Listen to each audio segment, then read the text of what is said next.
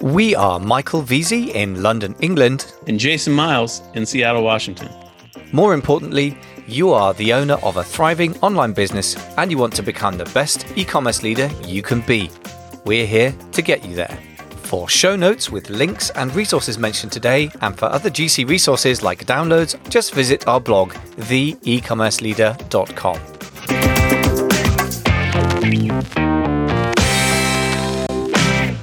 Hey there, folks. So, we are in part two of three in our big deep dive into inflation as regards, you know, as it impacts e commerce leaders. So, today we're starting our um, first of two episodes all about what you can actually do about this. It's all very well wallowing in the misery, or not necessarily misery, but seeing, you know, the tsunami wave coming. But what do we need to do? How do we take cover? How do we protect our businesses and even thrive? So we have 10 points list, and today we're going to do the first five or so. And uh, you'd be well advised to take some notes, I think, because not all of this stuff just comes from me or even Jason, who's a very experienced e commerce operator. But we've drawn on some of the learnings we've got from um, mentors and uh, other business owners that we've helped along the way as clients. So 10 points coming up. If you need to take notes, great. If you don't want to do that, you can always head to theecommerceleader.com where you'll find the notes that we've made for you and some links there as well. Enjoy the show and I hope this gives you a bit of, you know, armory and weapons to fight the inflation wave if you're facing the kind of stuff that I've seen my clients facing, that you just need to get your head on and just go right. What's from business like response yeah. to this? Yeah. So let's bring this brings us to our actionable list yeah. of things that e-commerce operators can do in the face of inflation being a reality. So let's work through this list here. I think we've got nine or ten things. So you want to walk us through some of this stuff? Yeah, absolutely. So the first thing is, I think, do your homework and take a view. I think it's, I can't remember who mm-hmm. said it, mm-hmm. but it's the job of the CEO to see round corners, as somebody put it. And yes, it might sound pretentious to, to be the CEO taking a view on global economic issues when you're running a maybe a one or five person business, but we are at the sharp end of this. If you're importing from anywhere or you're part of a supply chain, if the person before you in the supply chain imports, and that's most goods, let's face it, then you have no choice but to deal with this, in my opinion. So I'm drawing a few sources for this. and if you want to look into a few of the things, we, we can give you the references at the ecommerceleader.com. But I would say you need to educate yourself about the factors globally and you need to look into your particular corner of the, the universe as well, in particular. Yeah, I love that. I agree completely. You do want to do your homework in many ways. In fact, here's just a su- subtle little prompt for that. When the US government issued its PPP program loan opportunity, I know some very, very good business operators in the Seattle area, like in their industry, like leading operators. They had that PPP loan program set up for, you know, they had sub- submitted their information literally day one, like when it was ready to go. And they're really good at business. I had other people who I knew who said something to the effect of, I won't quote him, but uh, something to the effect of, "Yeah, that was all too complicated. I couldn't figure it out. So I just you know, didn't more. I didn't bother with that, but they could have benefited from that program tremendously. And so, do your homework is a great first call to action. Understand what's happening with the programs that are available to you, the realities uh, that are occurring, you know, on the ground, and I think you're right. You do have to have a point of view. And uh, head in the sand viewpoint is not wise. You, yeah. you, do have to stay tuned up on this stuff and informed. Yeah. Yeah. You put your head in the sand at a, a moment like this, you, you're just, you're yeah. toast. I think, yeah. frankly, I, I, just think there it's not an option. But people try and, and operate based on the fact that things worked last year or last month or something. And there's a terrible, terrible tendency in internet marketing to uh-huh. say, okay, well, I've used this clever tactic. Some guy on a podcast said it, and, and that's not going to cut it in an environment like this. okay, there's a second one here that I have a different. Let's talk about the second one. You've got. You want me to kick it off, or you want to? This is. Yeah, I've sure. got some points of view on the second one, so go yeah. ahead.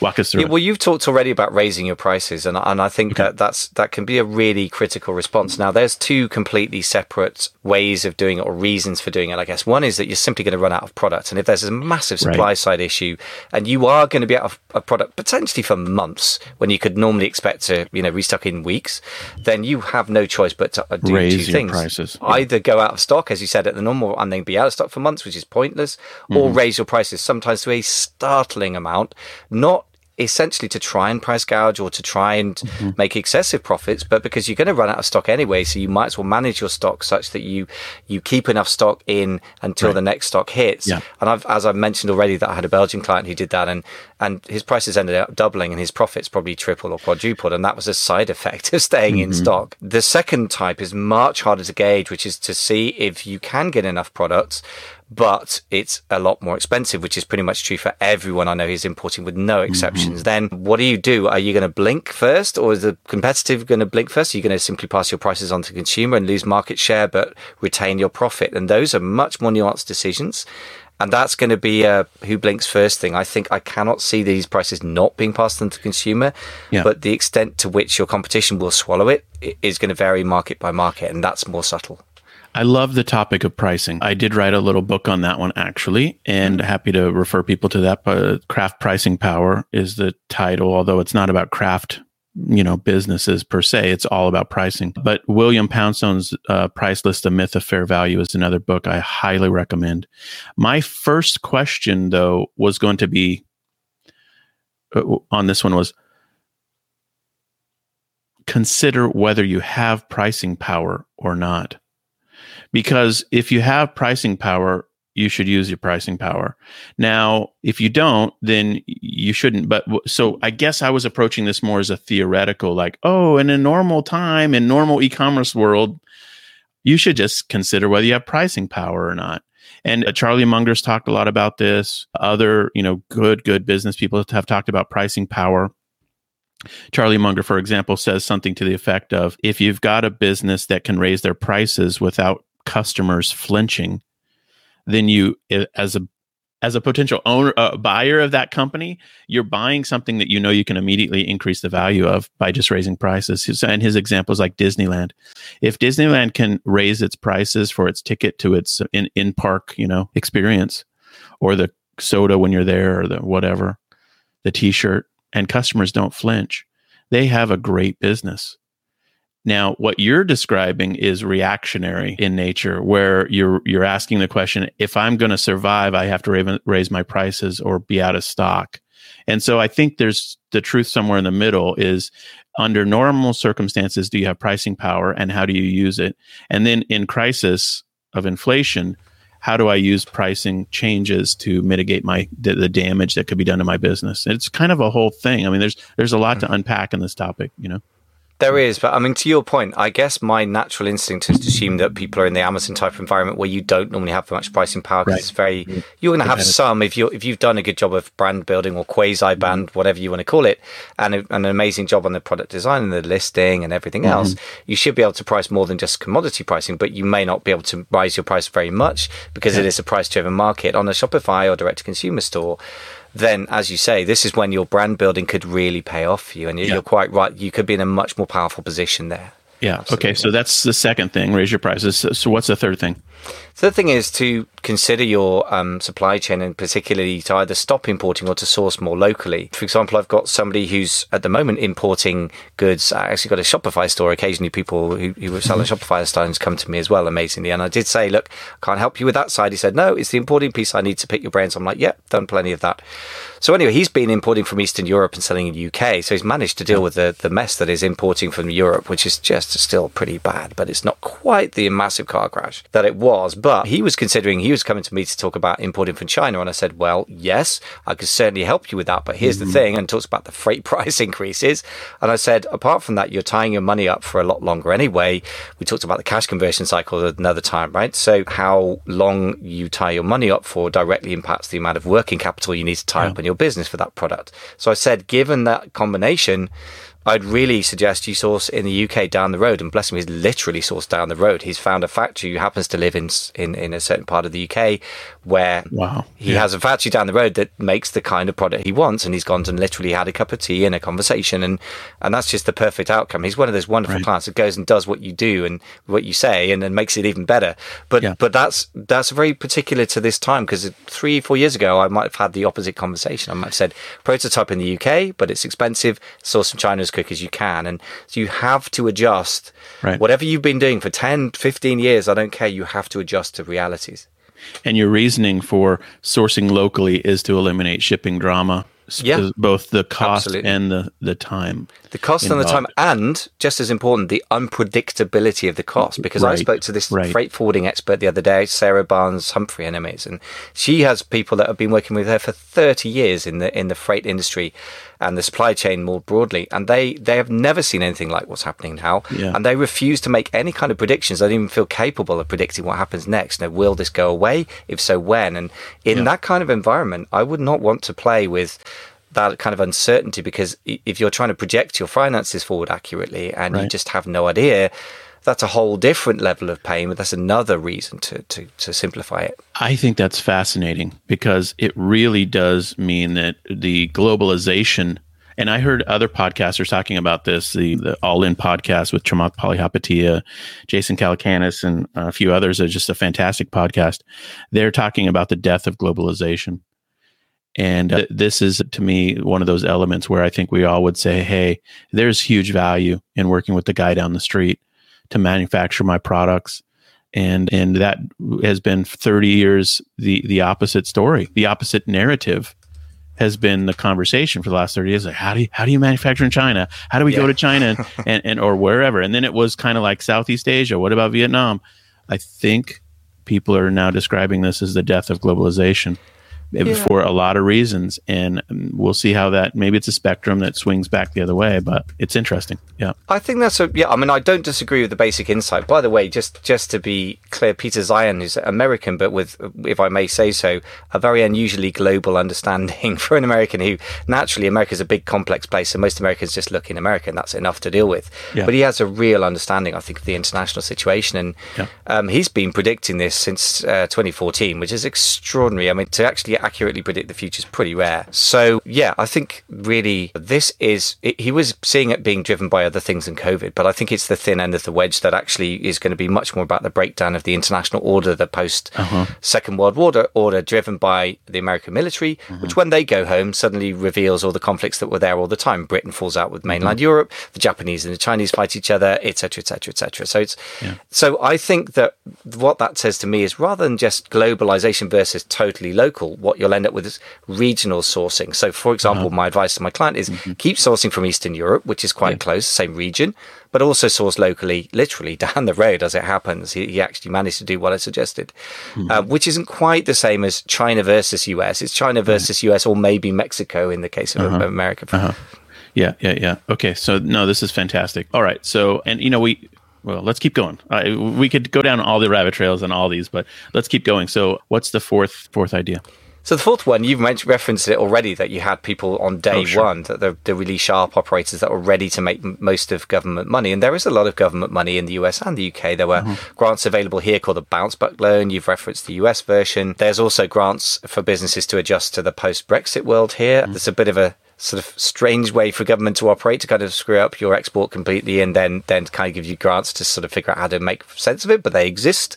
So the point is there are all sorts of obscure grants. That was like a couple of thousand pounds or you know two and a half thousand bucks for that. But the, the bounce back loans were up to 50,000 pounds so mm-hmm. 70 odd thousand dollar loans. So there's lots and lots of things available if you look for it. And I don't think they're all over in mid 2021 Yeah. nor will it stop with the government you know giving those things out either I suspect That's right. And, and yeah, I, I did mention this previously. So, and just to, again, I would encourage people to check it out, understand what the the deal is. If you're a real anti-government type and you're like, no, I'm not taking anything from the government, fair enough. But just realize your competitors are probably operating with these loans or grants or whatever economic incentives uh, in place. And so the question is, you know, then how do you respond? So in our personal business, yeah, I mean, we looked into all that stuff and we we pulled the trigger on some of it, and you know, and then, and then there's other questions come to mind, and you you reference this in the, these notes as make the most of post COVID government money and grants, but actually in reality if we're in a period of inflation then the question is what other you know government money like in the US there's the small business administration loans. And so is it wise to take an SBA loan for example that you know you use to grow your business or stabilize things? So you know I, I think it's a it's a great question and people have strong opinions about debt and working with government money and all that kind of stuff but i think people should educate themselves and really talk to some veteran business people that they respect Yeah. and get good information from business operators, not just, you know, your tax person or whatever. Absolutely. No, completely. Both, not not either or, but both and. Yeah, because your tax professional will see things in a calmer way, but they're paid Yeah. to be a little bit more risk averse than Yeah. than other entrepreneurs. It's interesting what you're saying. I mean, there's a different flavour in relationship to two things: government money and debt in America than in the UK. I guess uh-huh. here we have this more the realpolitik, which is like the cynical politics pushed forward by Bismarck, who was the guy who unified Germany, played clever political games.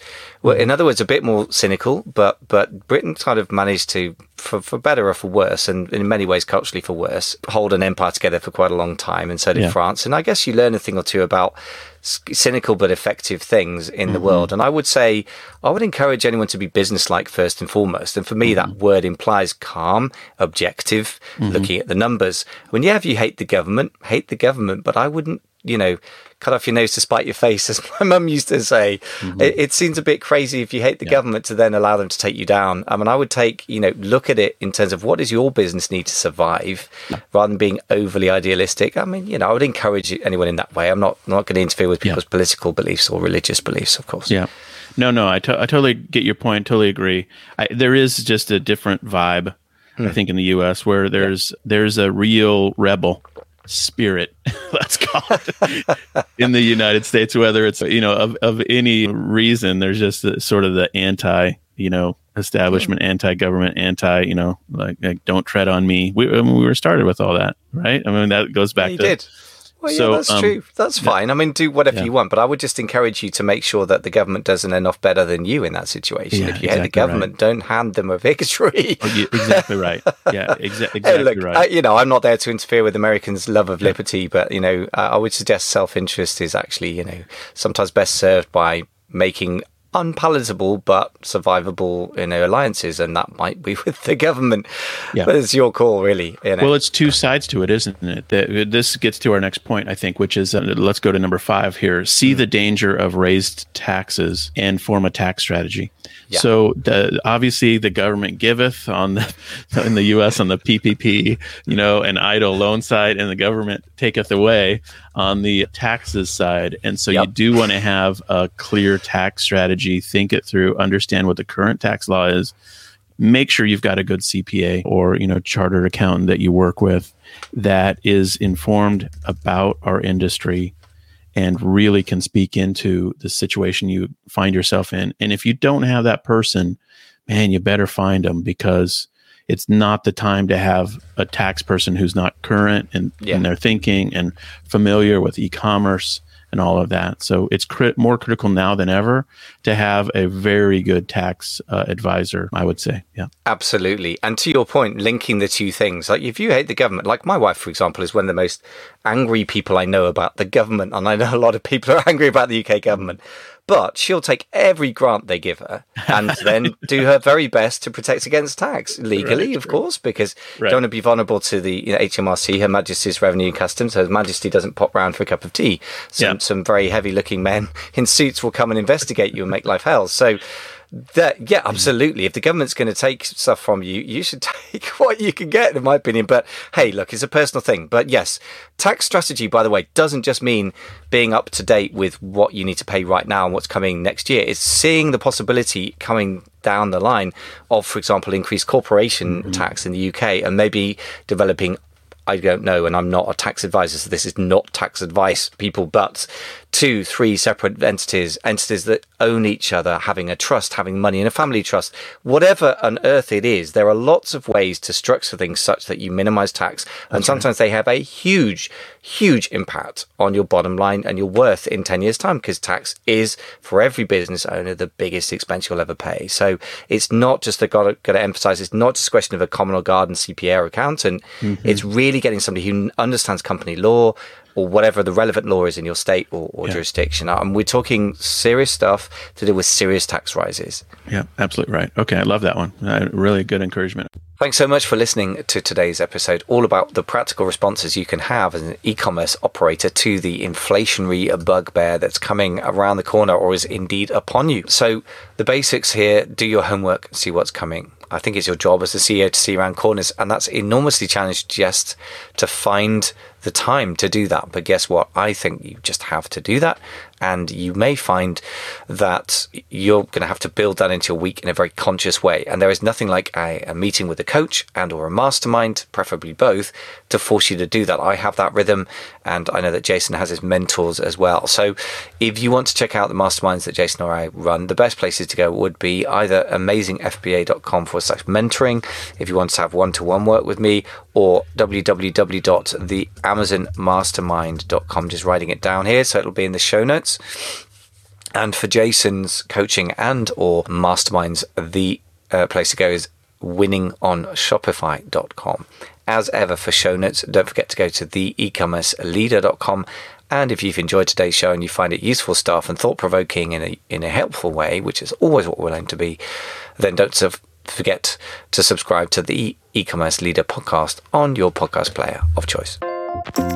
That was the e-commerce leader podcast with Michael Veazey in London, England, and Jason Miles in Seattle, Washington. If you liked this content, don't forget to subscribe to the show on your podcast app. For free resources, including PDFs and videos on topics like traffic, products, and sales channels, just go to www.theecommerceleader.com. No hyphens, just as it sounds. Thanks so much for listening.